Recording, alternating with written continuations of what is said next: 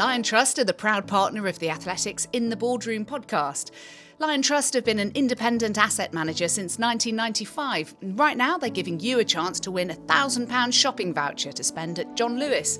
All you need to do is visit liontrust.co.uk forward slash the athletic to find out more. Head towards your financial goals with Lion Trust. Now, this competition is only open to UK residents, and full terms and conditions are available on the Lion Trust website.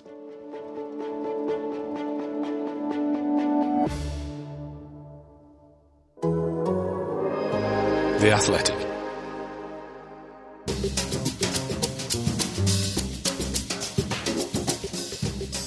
Hello, I'm Jackie Oatley, and welcome to the latest episode of In the Boardroom, a brand new podcast series from The Athletic. In this episode, we're taking a trip down memory lane and we're looking at the rise and fall and rise again of Portsmouth Football Club from the Premier League, FA Cup triumph, and European football to relegations, administrations, and very nearly falling out of both the Football League and existence full stop. Ashley Brown was the chairman of the Pompey Supporters Trust around the time they fought a High Court battle to buy the club back for the fans. In this conversation, we explore that journey as well as hearing what it's like going from being a fan of your club to actually running it. I started by asking Ashley to remind us of Pompey's heady days in the Premier League and how it all started to unravel.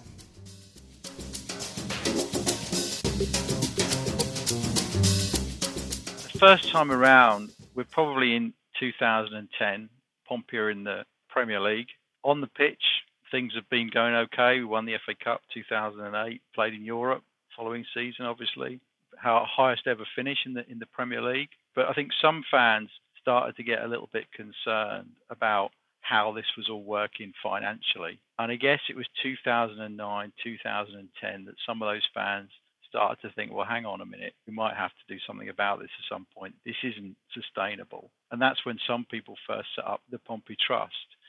I think it was probably later in 2010 that more people started to understand that there was a problem. Despite the fact in 2010 we were still runners up in the FA Cup, off the pitch, things were going wrong.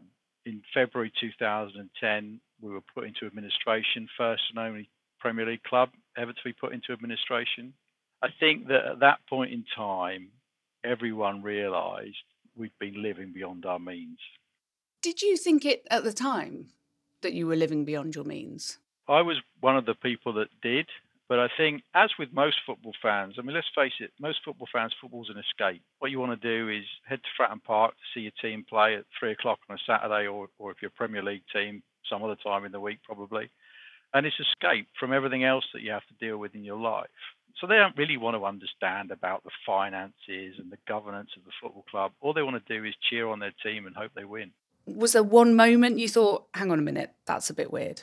I don't know for me if there was one moment. I mean, the Premier League back in 2010 was still pretty wealthy. People understood that there was a lot of money came in through television. But I guess most people just shrugged their shoulders and thought that Sky TV were effectively subsidizing all of our players. But if you dug down into the accounts, the more you spoke to other people that were interested in knowledgeable in that area, the more you started to understand that this is a bit of a house of cards. So when you were signing the likes of Peter Crouch and Jermaine Defoe, were you personally thinking, wow, it's great being in the Premier League because um, the Sky money can fund all these kind of guys? Or were you already starting to think, mm, not sure about this? You have to enjoy the moment. I remember at one point, a couple of those players you mentioned around that time, I think Pompey had five players called up for England in, in the same squad. You know, that's unheard of for us in our history. I supported my club for years and years never getting a chance to see his players play at Wembley and wondering if I ever would. And then all of a sudden, we won the FA Cup. We were back there a couple of years later, and I went to Wembley five times in a couple of years. So, of course, you enjoy it, and of course, you get carried away in the moment, and you hope that everything's going to continue and everything's going to be rosy. But sadly, for some of us, there was a nagging feeling in the back of our mind that it would all fall apart. They were happy days in terms of what was happening on the pitch. Things were going well. At what point did you start to realise as a group of supporters that actually you might have to try and buy the club? I think you sort of step forward then. So we've been through one administration and we came out of that. And actually, a little bit further down the line, I think we're probably in the summer of, of, of 2011 now, a company called CSI take over Pompey. This is predominantly led by a Lithuanian guy. And there's great fanfare about their plans for, for football and you know their success at other businesses, and everyone thinks that this is a real turning point. In November 2011, there's an arrest warrant issued for the main guy through CSI for a bank fraud through Lithuania. The cynics amongst us were thinking, oh, here we go again. The optimists were probably thinking, well, you know, this might go away. But go forward a few months, early 2012, the football club is back in administration. We're back where we were two years ago. It's a real basket case of a club. Anybody worth their salt doesn't want to go near Portsmouth Football Club. That point in time was when we first started to talk about, well, what can we do to save our club? And then what happened? At that time, I happened to be chair of the Supporters Trust, and it became clear fairly quickly that there was no white knight going to ride in and save Portsmouth. We were going to have to do something about it. We set about trying to raise enough money to save the club. At the time, Trevor Birch, who's now chief executive of the Football League, was appointed the administrator, and we built a very good relationship with Trevor quickly. He made it clear that we had a lot to do if we wanted to become the preferred bidder, but it was possible. And that's what we did for a number of months. We went out fundraising, we campaigned. The Pompey fans were fantastic. They rallied behind us. We we had pledges. We got significant amounts of money into our escrow account. At the same time, we were trying to manage a land deal with some of the associated land around the club that had been sold off. We also had to start tackling a high court battle because we wanted to ensure that if we took over the club, that Fratton Park was part of the deal, and one of the previous owners was hanging on to a charge over Fratton Park. When you mention preferred bidder, what did that mean? Yeah, it's a sort of terminology that they use in, in administrations, and particularly in football administrations. The administrator, and of course the Football League as well, want to find somebody that they're going to work with. They don't want to be sort of working in tandem with five or six different parties going through what can be a fairly laborious process to, to, to, get it over the line. So, what happens is the administrator will effectively name someone as a preferred bidder, and then you go down into a deeper dive of all the work that you have to do to satisfy the Football League and to be able to take over the club. So it's that position that we were wrestling for. And late in 2012, Trevor Birch confirmed that we were preferred bidder. We were going into that more detailed work. But what we had to do then is try to win this High Court battle because we couldn't afford 17 million pounds for Fratton Park. We were unwilling to do the deal without Fratton Park, albeit the previous owner offered us various crazy leaseback deals in excess of one million pounds a year, which we weren't going to do. For us to do the deal successfully, we had to win this court battle and we had to get Fratton Park for no more than three million pounds. Otherwise, it just wasn't going to stack up. And explain what happened next. Two or three times we had appearances in the High Court that were adjourned. In early 2013, we had what was deemed to be the final High Court appearance. I was at a train station actually waiting to get on a train to, to London to go to the, to the High Court. I had a phone call from Ian McInnes, who was one of the president guys that we were working with and was to become the chairman of the football club. And he said, actually, they want to try and do a deal on the court steps. Don't go to the High Court. Come to PKF, which is the administrators. There was a collection of, of representatives from, from our side, from the previous owner's side, and of course the administrators and various lawyers, etc. We seem to be getting closer. One of the, the PKF lawyers came into the room that we had assigned to us and said, Look, I think we're pretty much there. All of the final bits are negotiated, but one of the previous owners wants to see a little bit more of a financial commitment from you guys if this deal's to be done. It was Ian McInnes again who said, well, tell them we'll give them another five thousand pounds. I'll pay it out of my own pocket. And at the time, I remember thinking, well, you know, that's five grand. We've been talking about millions here. That's just not going to do it, is it, Ian? You know, how's that going to sway it? But five minutes later, the representative came in and said, Mr. Kushnir says, thank you for your offer of 5,000. That's fine. We can do the deal and you, you can keep your 5,000. And it was just some strange gesture, which after 18 months of fighting with these people, I found completely bizarre. But that was it. We then had the chase across London, and literally something out of a film. The, the lawyers are sort of rustling bits of paper up to the top table and handing them to the judge, who's flicking through them. And I remember the judge said something along the lines of, "Well, I think we've probably got the paperwork in order here for the Supporters Trust to take over the club, but I just need to be sure. So I'm going to adjourn for half an hour and go back to my quarters and look through all this properly. And the judge came back in and sort of gave the rubber stamp on everything and said, "Yeah, this is all okay. You can progress with the takeover now." And within a, a week or so of that, we found ourselves as of owners of a football club which was in an absolute mess and just about to be relegated to League Two. How close did Pompey come to going out of business completely? Hours, hours on a number of occasions. I think the one point that was closest is Trevor Birch, the administrator, gave us a call and said, Right now, I don't have enough money to fulfill certain commitments. And if you want this administration to continue, you're going to have to help fund it. And some of the wealthier Pompey fans that had chipped in, at that point in time, those guys dug into their pockets and pulled together a certain amount of money that Trevor said he needed to continue the administration, and that kept Pompey alive. If they hadn't have done that, the club would have disappeared. And to be fair to those guys, they did that with no expectation of ever getting the money back. The best they had was that if we were successful to take over, then that money would be converted to equity for them. And if it wasn't for that, the club would have disappeared. I mean, say it disappeared, we already had a plan B. We had a whole team of people looking at Phoenix Pompey should the worst case scenario happen. So Pompey would have survived, but we'd have probably started again at the bottom of the football pyramid and we'd be fighting our way back up. Does your heart miss a beat when you think about that? I can't imagine, really can't imagine life without Pompey. I mean, I've not known anything else other than sort of supporting Pompey and go and watch the team on a Saturday, even if I don't make every single game these days. It's a huge part of my life. And it's not just me, it's a huge part of lots of people's lives. And you saw that at Bury recently and Macclesfield, where clubs have disappeared. And at Bury, they've had to start again. At Macclesfield, they've had to start again.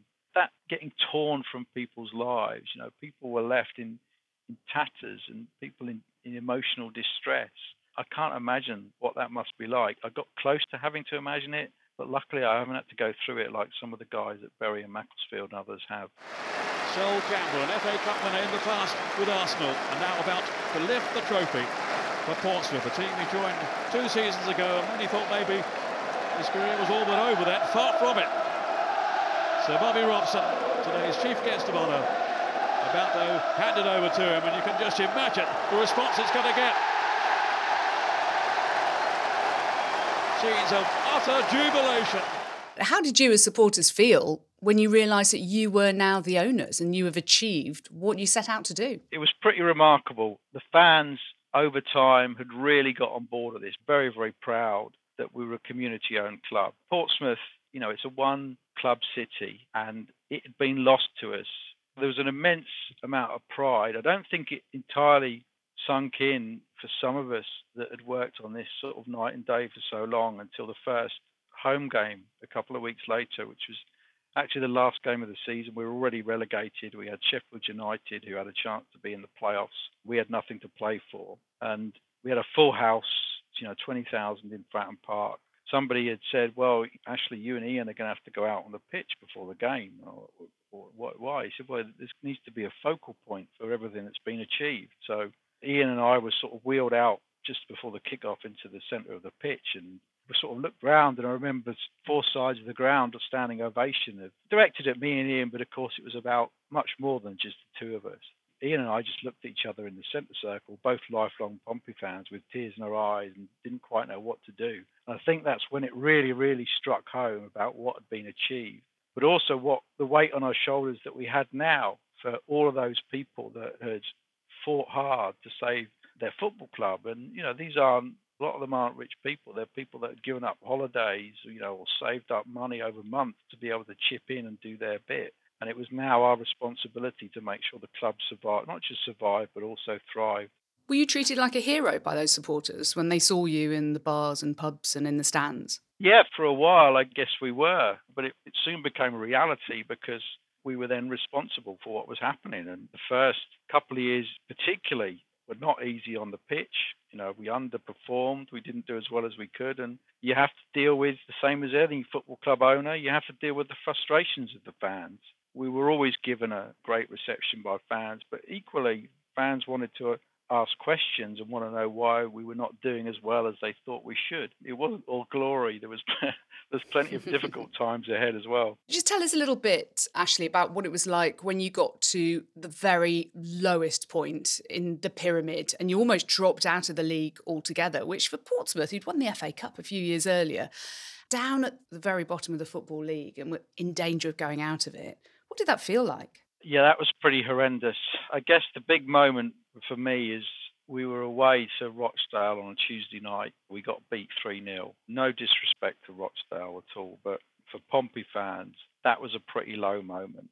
And I remember driving back, a couple of us in the car, same guy again, the, the then chairman, Ian McInnes, and I in the car on the way back, having a really not an argument, but certainly a heated debate about what we were going to do because we can't possibly be the people responsible for taking Pompey out of the Football League. We decided that we were going to have to make changes in the football management side, and we were going to have to bring somebody in who was going to sort of firefight our way out of, of the league. Contacted some of the other directors on the way back, and we organised discussions the first thing in the morning across the board. And the board decided very quickly that we're going to fire the manager and appoint a caretaker and try and get ourselves out of the mess. It worked. It was a tough decision. We didn't want to be the sort of people that hired and fired managers. Unfortunately, we ended up doing a bit more of that than we ever thought we would. But each time we did it, it was for the right reason. And that was Guy Whittingham. It was Guy, yes, who's a Pompey legend, which made it even tougher. Guy played for Pompey. He's uh, one of our top scorers of all time in a season. He's a lovely guy. His family are connected with Portsmouth. I'm pleased to say that Guy does still talk to me now if I see him. But but uh, you know I can understand why at the time he probably didn't like us much at all. Very difficult thing for you to have to do. I mean, I'm just trying to put myself in the position of yes, I'm a journalist, but primarily a football fan, and the idea that when you're used to going to support your club every week and you like the manager, don't like the manager, whatever, none of it's really your responsibility if you call for the manager's head or you think it's time for him to go. You don't have to actually talk to him about it. And the idea of speaking to a club legend such as Guy Whittingham, as a fan, really, which is what you were primarily, can I ask a little bit more about that process, about having to actually have that conversation and his immediate reaction? I was quite lucky, Jackie, because I didn't have to do it. Oh. so, oh. although I might have been one of the people that triggered it, you know, it was decided that it would be a discussion between the chairman, the chief executive, and Guy. But I mean, just to pick up on your point about changing from a football fan to be in a position where these things you can have a direct impact on, that is a, a, very relevant point. At the time that we were doing all this, I guess I'd probably been watching Pompey for 40 years since I was my mum took me as a baby, effectively, and I got used to ups and downs of, of, of watching Pompey and the end of the game, you might retire to the pub with your friends and you moan about the manager or you moan about the striker or whoever it is you're going to moan about. And that's part of footballing life as for every football fan in the country.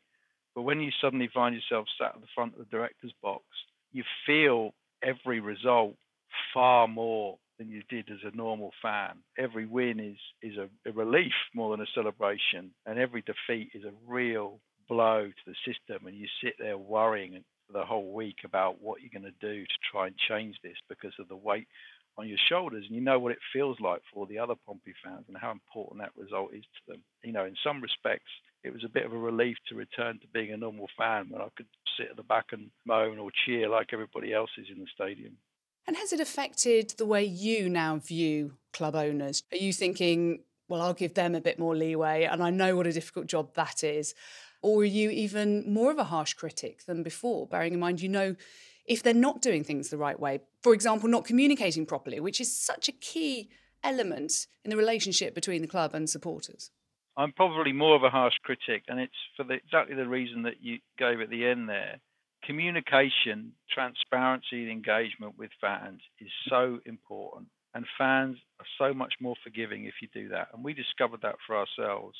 And that's when I get frustrated. There's some owners out there that are just doing crazy things with their club. Some of them doing fraudulent things with their club in recent years. That's inexcusable. That's terrible. But there's a whole load of other owners that are actually they're okay. They're trying to do the right thing, but what they don't do is communicate that. And then they wonder why their fans get at them. And you reach this point where sort of owners sort of so fearful of being in front of their fans because they think all they're going to do is get lambasted and shouted at that there's a communication breakdown.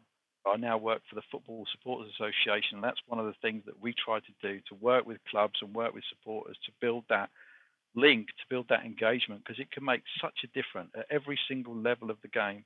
Absolutely. Couldn't agree more. When I speak to club owners and directors and say that to them, there's definitely that element of, oh, but the supporters don't understand anyway, so we may as well just not front up because they just don't get it. They have their idea of this and that. But there are different ways of communicating. It doesn't always have to be on a, a local radio phone in, does it? It doesn't always have to be in a room full of supporters. It can be a case of putting an article on the website explaining what you're trying to do.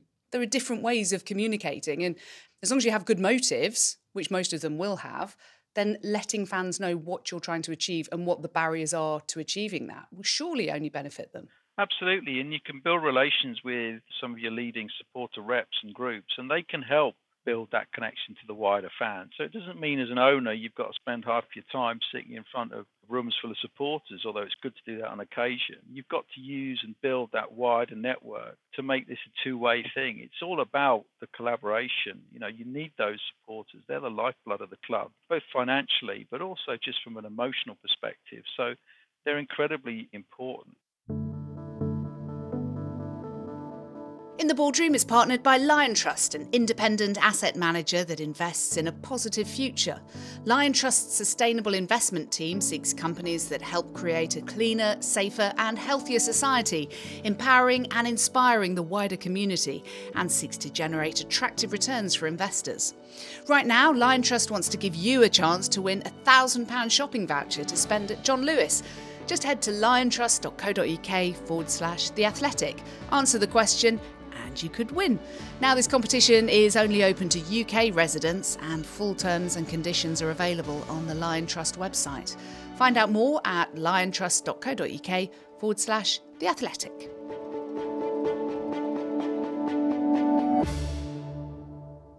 Ashley, before we go on to the process of selling the club, tell us if you would. This is the best bit, I think. you tell us about the the highlights that you had um, as owners of Pompey during that time? What what were the best bits? We built some fantastic fr- friendships and relationships. You know, when we were thrown together, most of the people that were working heavily at the time of taking over the club, but also running the club, most of us didn't really know each other before. So f- those relationships were fantastic. The day that we actually won in the High Court or, or effectively on the steps of the High Court was a tremendous day a day that a lot of people never believed could happen. There was so many streams of work that people contributed to. And at the end of it, after four hard years trying to get out of League Two, we had the two games. We were away to Notts County, which is the game that we meant we actually got promoted to League One. We were lucky enough to have six or seven thousand Pompey fans able to get tickets for that game. So there's a huge support up there. That was an incredible day. And being part of that instead of being one of the fans that ran on the pitch, being part of it, stood with the manager and the players. You know, that was strange in itself. And then a week or so later at home against Cheltenham, when having not led the league for the entire season, we ended up as champions of League Two. And that in itself is quite an emotional thing for Pompey fans. I, I said to Paul Cook, the manager, leading up to that week, I said, Paul, you know, we've won every other division except for League Two, and we've also won the FA Cup. We've never won League Two. And he said, well, we better do that then, Ash. For the Pompey fans to, to get back out of League Two, to tick off another league as one that we've won at home, having not led the league all season, was an, an amazing day. And another day when, when a number of us had tears in our eyes. And it was great to be able to celebrate it with those people that we've been through all that trouble and strife with for a number of years. That has to be the best way to do it. Absolutely, yeah. And to do it at home as well was amazing you know, another perk of the directors. You know, we we, we had the League Two Championship trophy, and um, I was able to take it home for an evening. Took it home, and the kids got the pictures taken with it, and a couple of my friends that live nearby, I phoned them up and said, "I'll come around the house, see what I've got," and they came round and had the League Two trophy there, and they had some pictures taken with it. To be that close to it, and then I think the day after actually we won that we had a, the council put on a thing on the on Southsea Common for us. You know the bus ride, getting the, the team down there, and then thousands of fans. And again, being part of that as part of the with the players and the managers and the directors instead of just being a fan was a, a real reward for a lot of the hard work that I put in. We wait confirmation of the scores. That is it. Champions. They've won League Two in the most dramatic of circumstances. It's finished Portsmouth 6, Cheltenham Town 1. Elsewhere, it was Hartlepool 2, Doncaster Rovers 1, Grimsby 1, Plymouth 1. Pompey's four-year odyssey of League Two is over and they will exit the basement division as champions. So that was a significant period in your life and in the history of Portsmouth Football Club. But what about the next phase when it came to selling the club in 2017? What was the process there and how did you feel about it? We'd always said that if there was a real offer from what we considered to be a decent person, then we would have to put that out to our members to, to have a vote. When we first heard that Michael Eisner was interested, they put a great deal of effort into trying to win us over and talk about their emotional involvement with the club and the city and how keen they were to continue to keep Portsmouth the community club that we turned it into. I think a number of us were cynical. I guess we also found it difficult to relinquish the club so quickly after everything we've been through.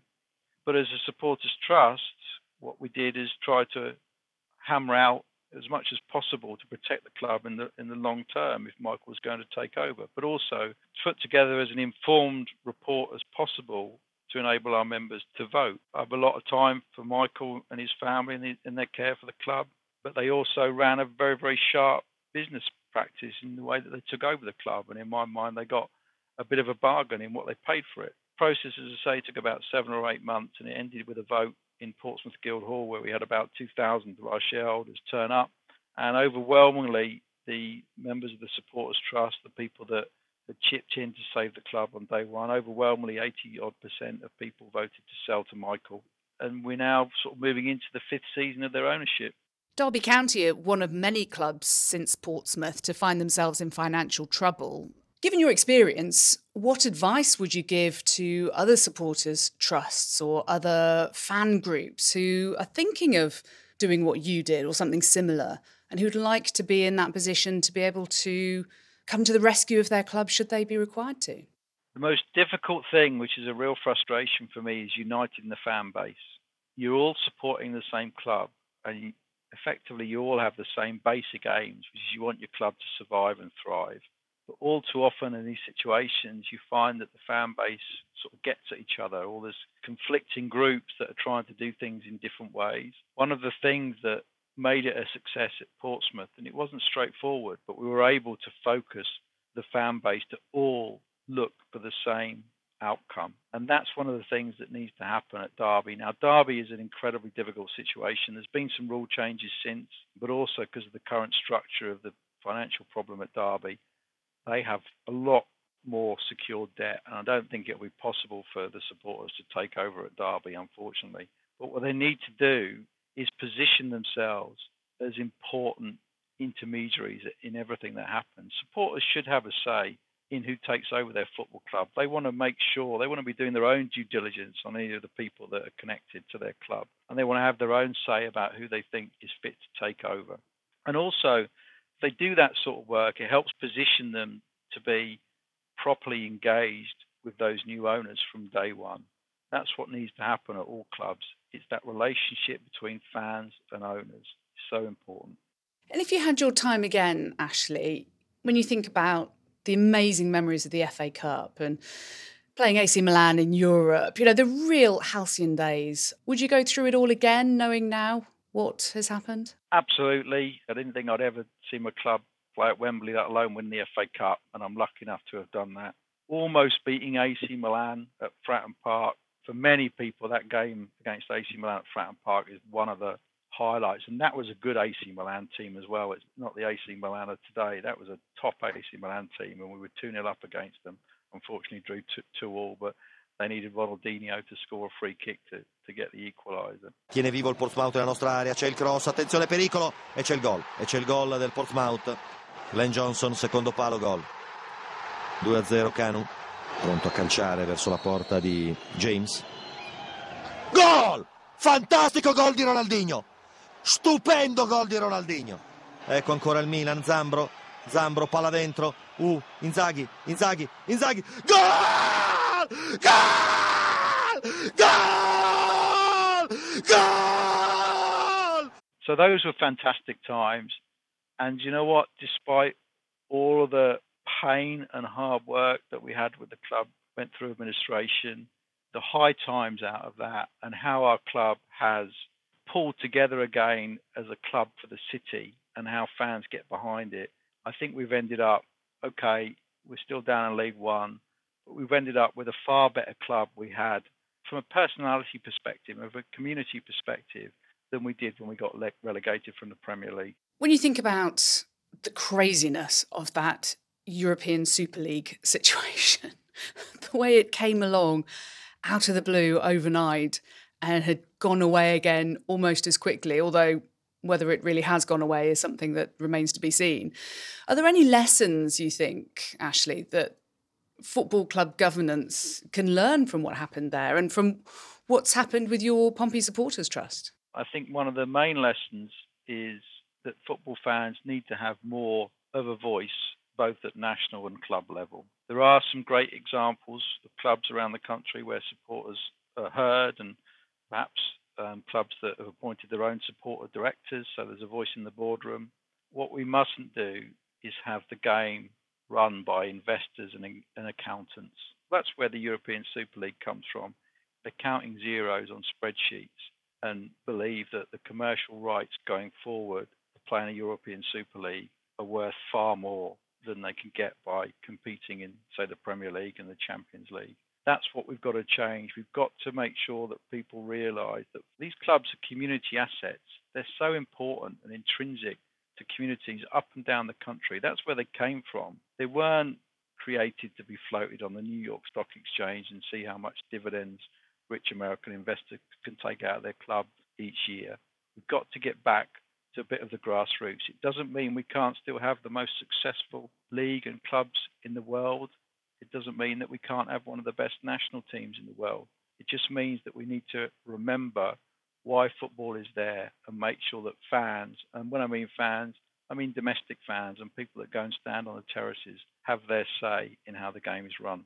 Has that ship not sailed? do you think? For smaller clubs, perhaps it's a lot easier for them to have a voice and to be connected to the owners, but the likes of Manchester United, Man City, Arsenal, Liverpool, do you think it's too hard now for those clubs to really feel as though they can have a genuine voice? Because when you have owners from the other side of the world or discussing far, far away, both literally and metaphorically, from the supporters about how they can make more money so that they can be top of the European tree and make more money, those supporters just don't have a say. I think that to a certain extent, you're right. We know that we can't suddenly demand that all football clubs are owned by their fans and community ownership. We can't suddenly turn over a multi billion pound club to its fans and say tough luck. But we can change the way in which they work and who they consider their stakeholders to be, and also what their core aims for the club are. And the two, making a profit and doing the right thing, don't necessarily have to compete with each other. There are other ways to look at it. Yes, to a certain extent, the ship has sailed with the Premier League. We've got some huge behemoths of clubs in the Premier League now. And, but it doesn't mean we still can't introduce a sense check and a way to engage with fans and an understanding of the history and heritage of those clubs, why they're there, and who they're there to support. And I think that that's what we have to remember. There's certainly significant room for improvement and a different way that we can work and still be successful.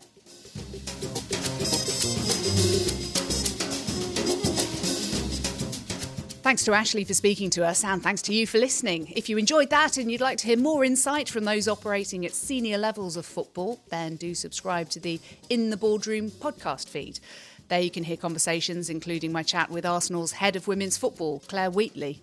Plus, if your podcast app gives you the option, and if you'd like to, then please feel free to leave us a review, a nice positive one. Would be lovely. Thank you so much. In the Boardroom from The Athletic is presented by me, Jackie Oatley, and is produced by Steve Hankey.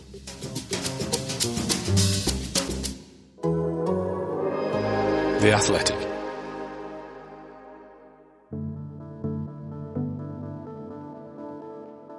Liontrust are giving you the chance to win a £1,000 shopping voucher to spend at John Lewis. All you need to do is visit liontrust.co.uk forward slash the athletic and answer the question. This competition is only open to UK residents, and full terms and conditions are available on the Liontrust website. That's liontrust.co.uk forward slash the athletic.